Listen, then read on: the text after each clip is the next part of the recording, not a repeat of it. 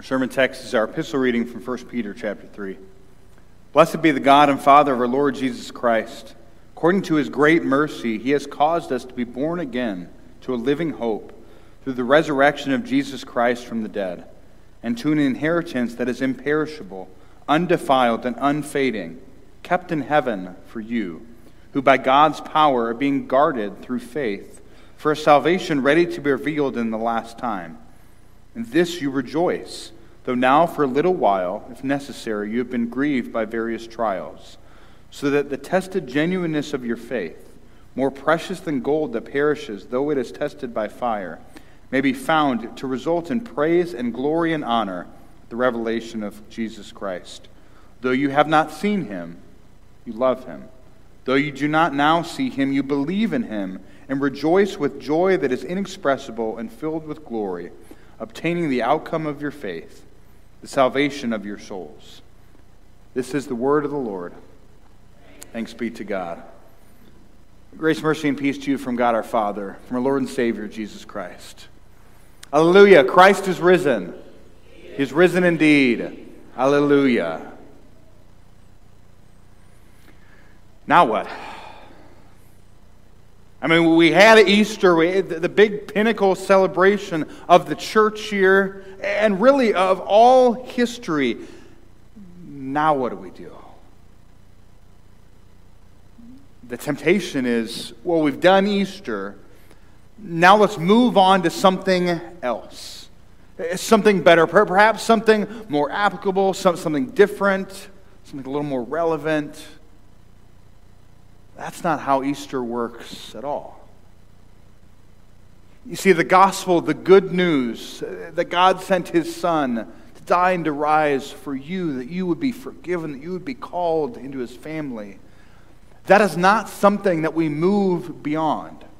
It's not like the gospel, the death and resurrection is step one, and then after that we move to other things.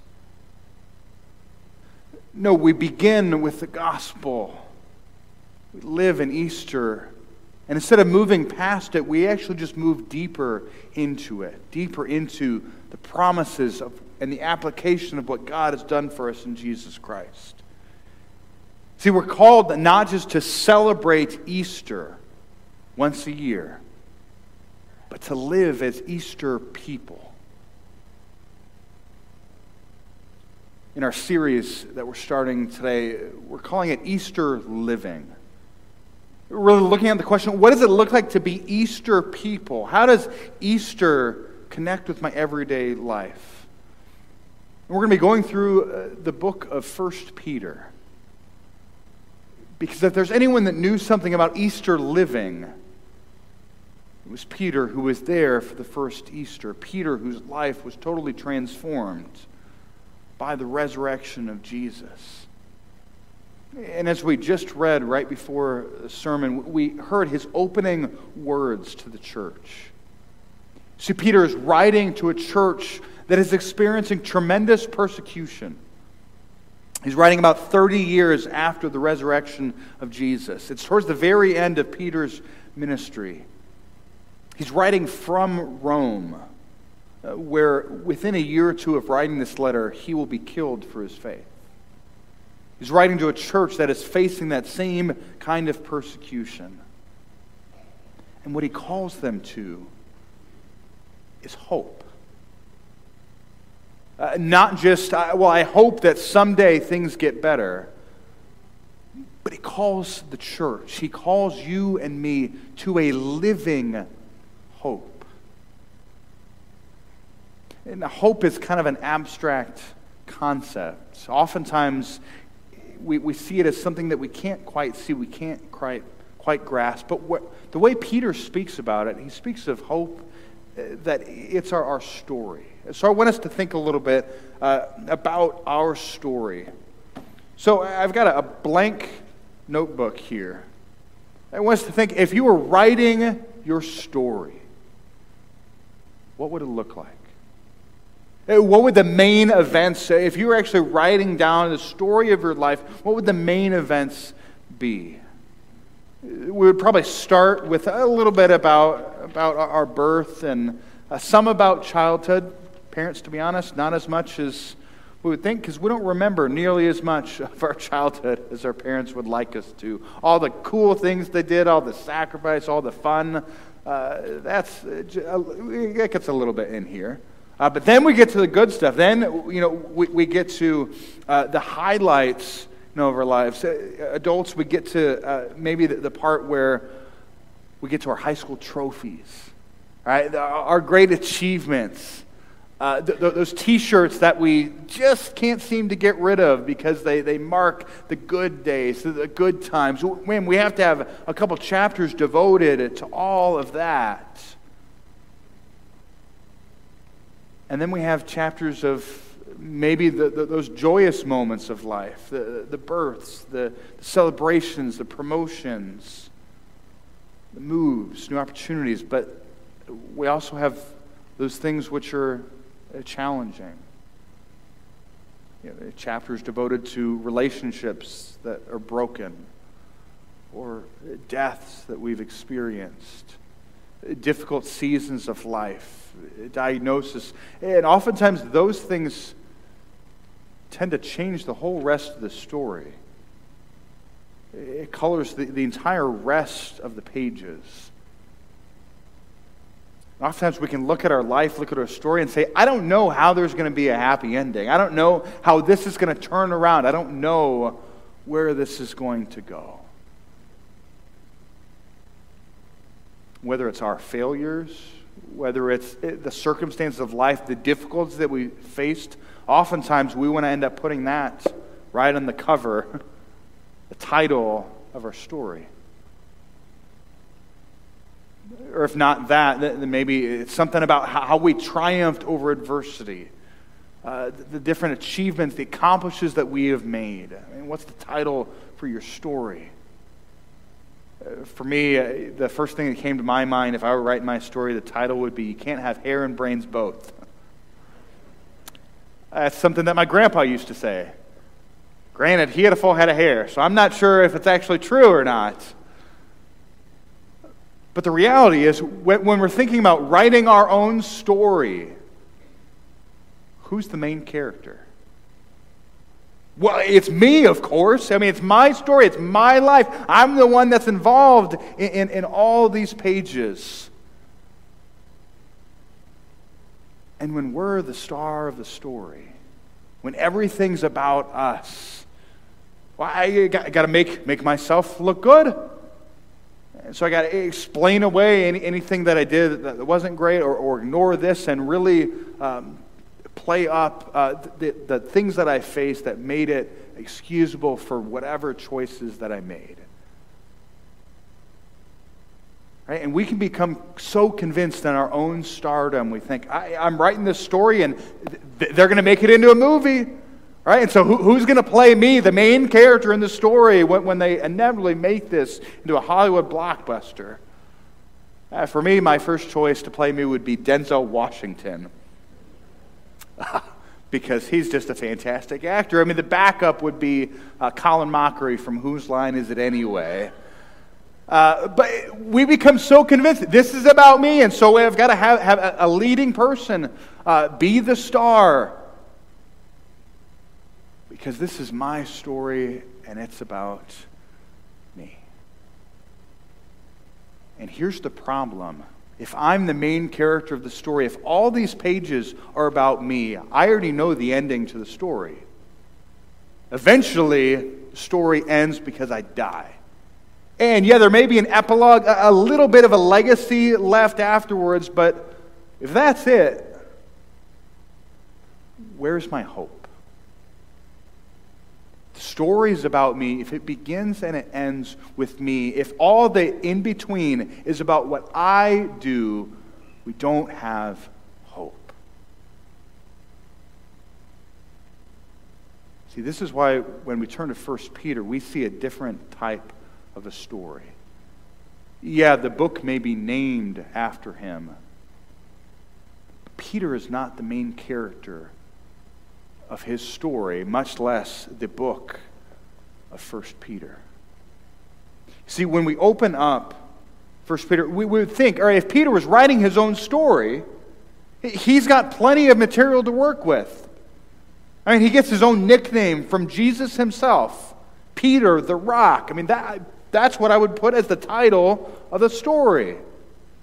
Peter the Rock, the one who, who confessed, You are the Christ, the Son of the living God. Peter, the one who walked on the water when all the other disciples were in the boat. Peter, the, the, one of the core disciples who saw the transfiguration of Jesus, who was in the Garden of Gethsemane. Peter, the one who stepped into the tomb first. And yeah, he would probably have a chapter explaining how he pulled the hamstring, and that's why John really made it to the tomb first.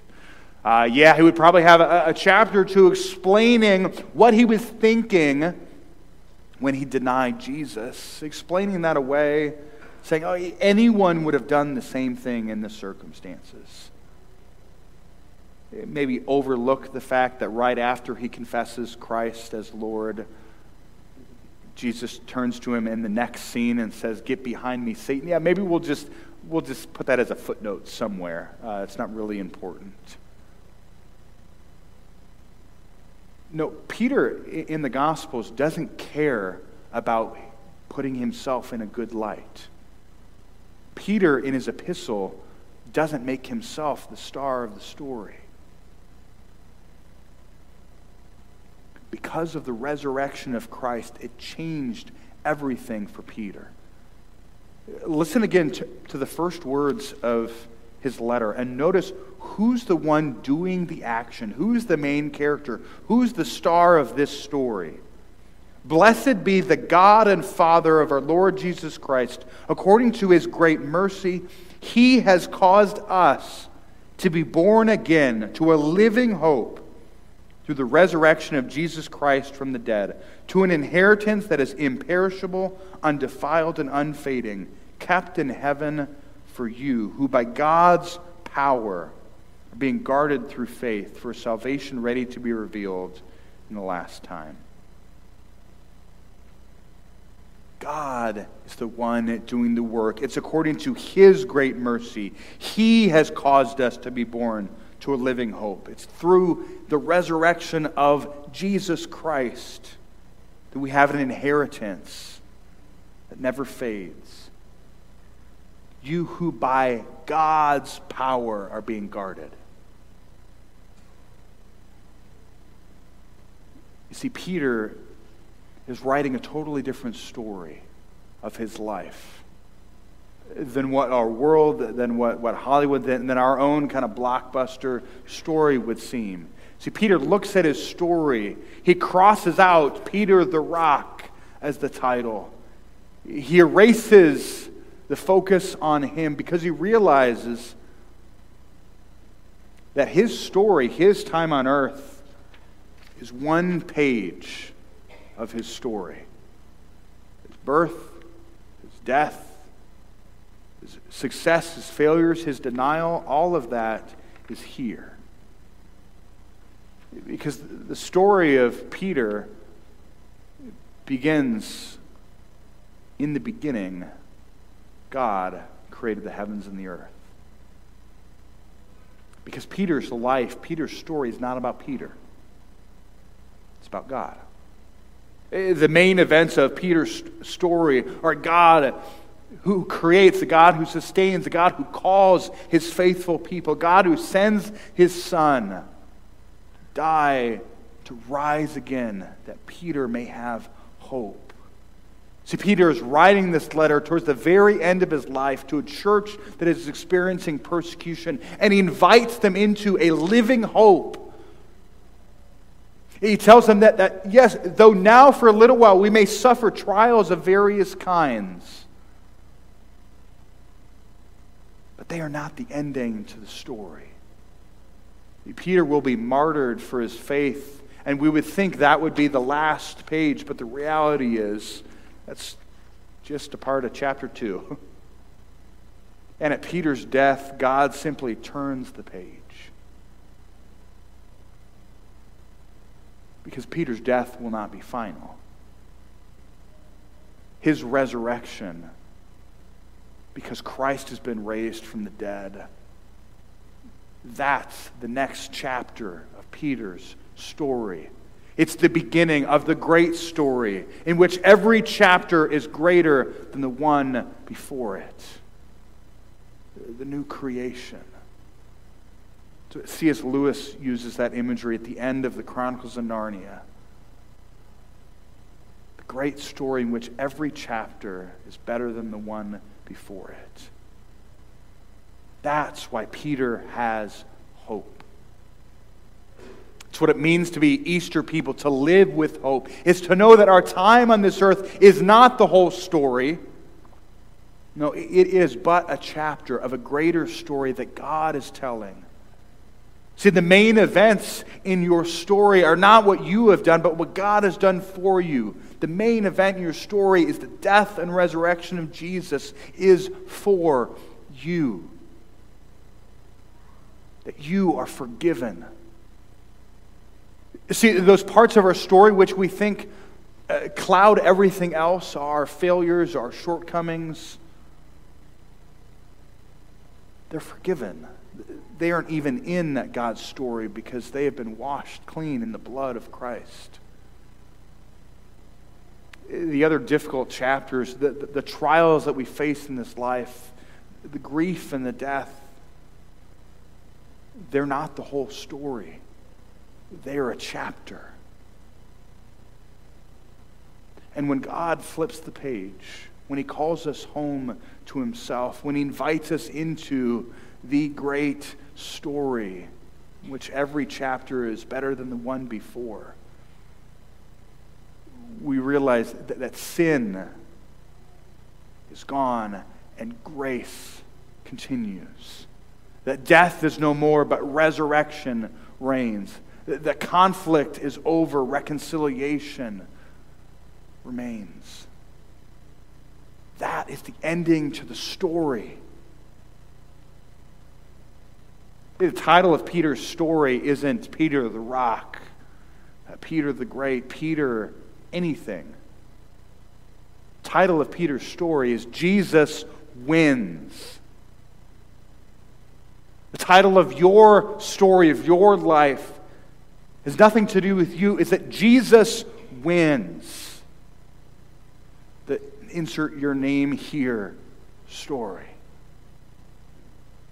Jesus wins. He's the star, he's the main character. And we hear that and we still think, yeah, but I want to be played by Denzel. I, I, I, still, I still want to be the star. I, I still want to be the main character. But what Peter is inviting us into, what our Savior, Jesus Christ, is inviting us into, is a living hope because when we are the star of the story, there is no hope. What God does by raising his son from the dead, by inviting you into that story through faith, is God rewrites the ending to your story. When death would be the end, God simply turns the page and adds chapters and chapters and volumes and volumes that will never end through eternal life in Jesus Christ. That's the inheritance that Peter tells a church that is facing death. Hold on to that. Or rather, that inheritance is going to hold on to you because, unlike the things of this world, it will never fade, it will never spoil, it will never end. That is your story. See, that's what it means to be an Easter people. Is we have a living hope that changes our lives. It changes the ending of a story and it changes every chapter between because God is the one who's doing the work. I've been thinking about this uh, quite a bit this past week, not just because I was preaching on it, because I was coming to this text in 1 Peter. I was uh, celebrating this Easter looking for hope. One of my uh, friends uh, from when I was DCE in Missouri uh, died last Saturday. Uh, and according to my estimation of how the story should have gone, died way too young. She just retired. Uh, she was a public school educator for 40 years. And my time as DC, she served uh, before and afterwards, and all during as our Sunday school superintendent. Every Sunday, she was there making sure our kids were fed with the Word of God. And the way the world would write that story is a life cut too short, a life that, that missed out on the best offer. I mean, she didn't even get to enjoy her retirement, really. She got sick, and instead of spending the weekends it's on the lake, on vacations, doing all that, eh, she spent every Sunday teaching children. Which any of y'all that have taught Sunday school know that's not the easiest thing in the world. It's no vacation. And the world will look at that story and say, man, we are missing the best of what life has to offer. And yet, my friend Mary never saw it that way. Because she'd been brought into a God who rewrote the ending to her story. She knew that, that her cancer, her illness, was simply part of one chapter in the story. It did not end her story. When she died last Saturday, as we celebrated the resurrection of Christ, we knew that her story was not over. You know, the title of her story was Jesus Wins. And so her husband, her sons, all those who grieve, all those children she taught over 40 years can have hope. Because she used her time, this chapter of God's story of her time on earth, not just to enjoy this page, but that others uh, might enjoy eternity with God. God would work through her to rewrite the ending to the story of countless children who heard the word through Sunday school. That's living hope. Is yes, it's knowing the ending to our story. It's knowing that the, the trials, the struggles of our life are, are temporary. They're one part, and when God flips the page, when He calls us home, that's when the true story begins.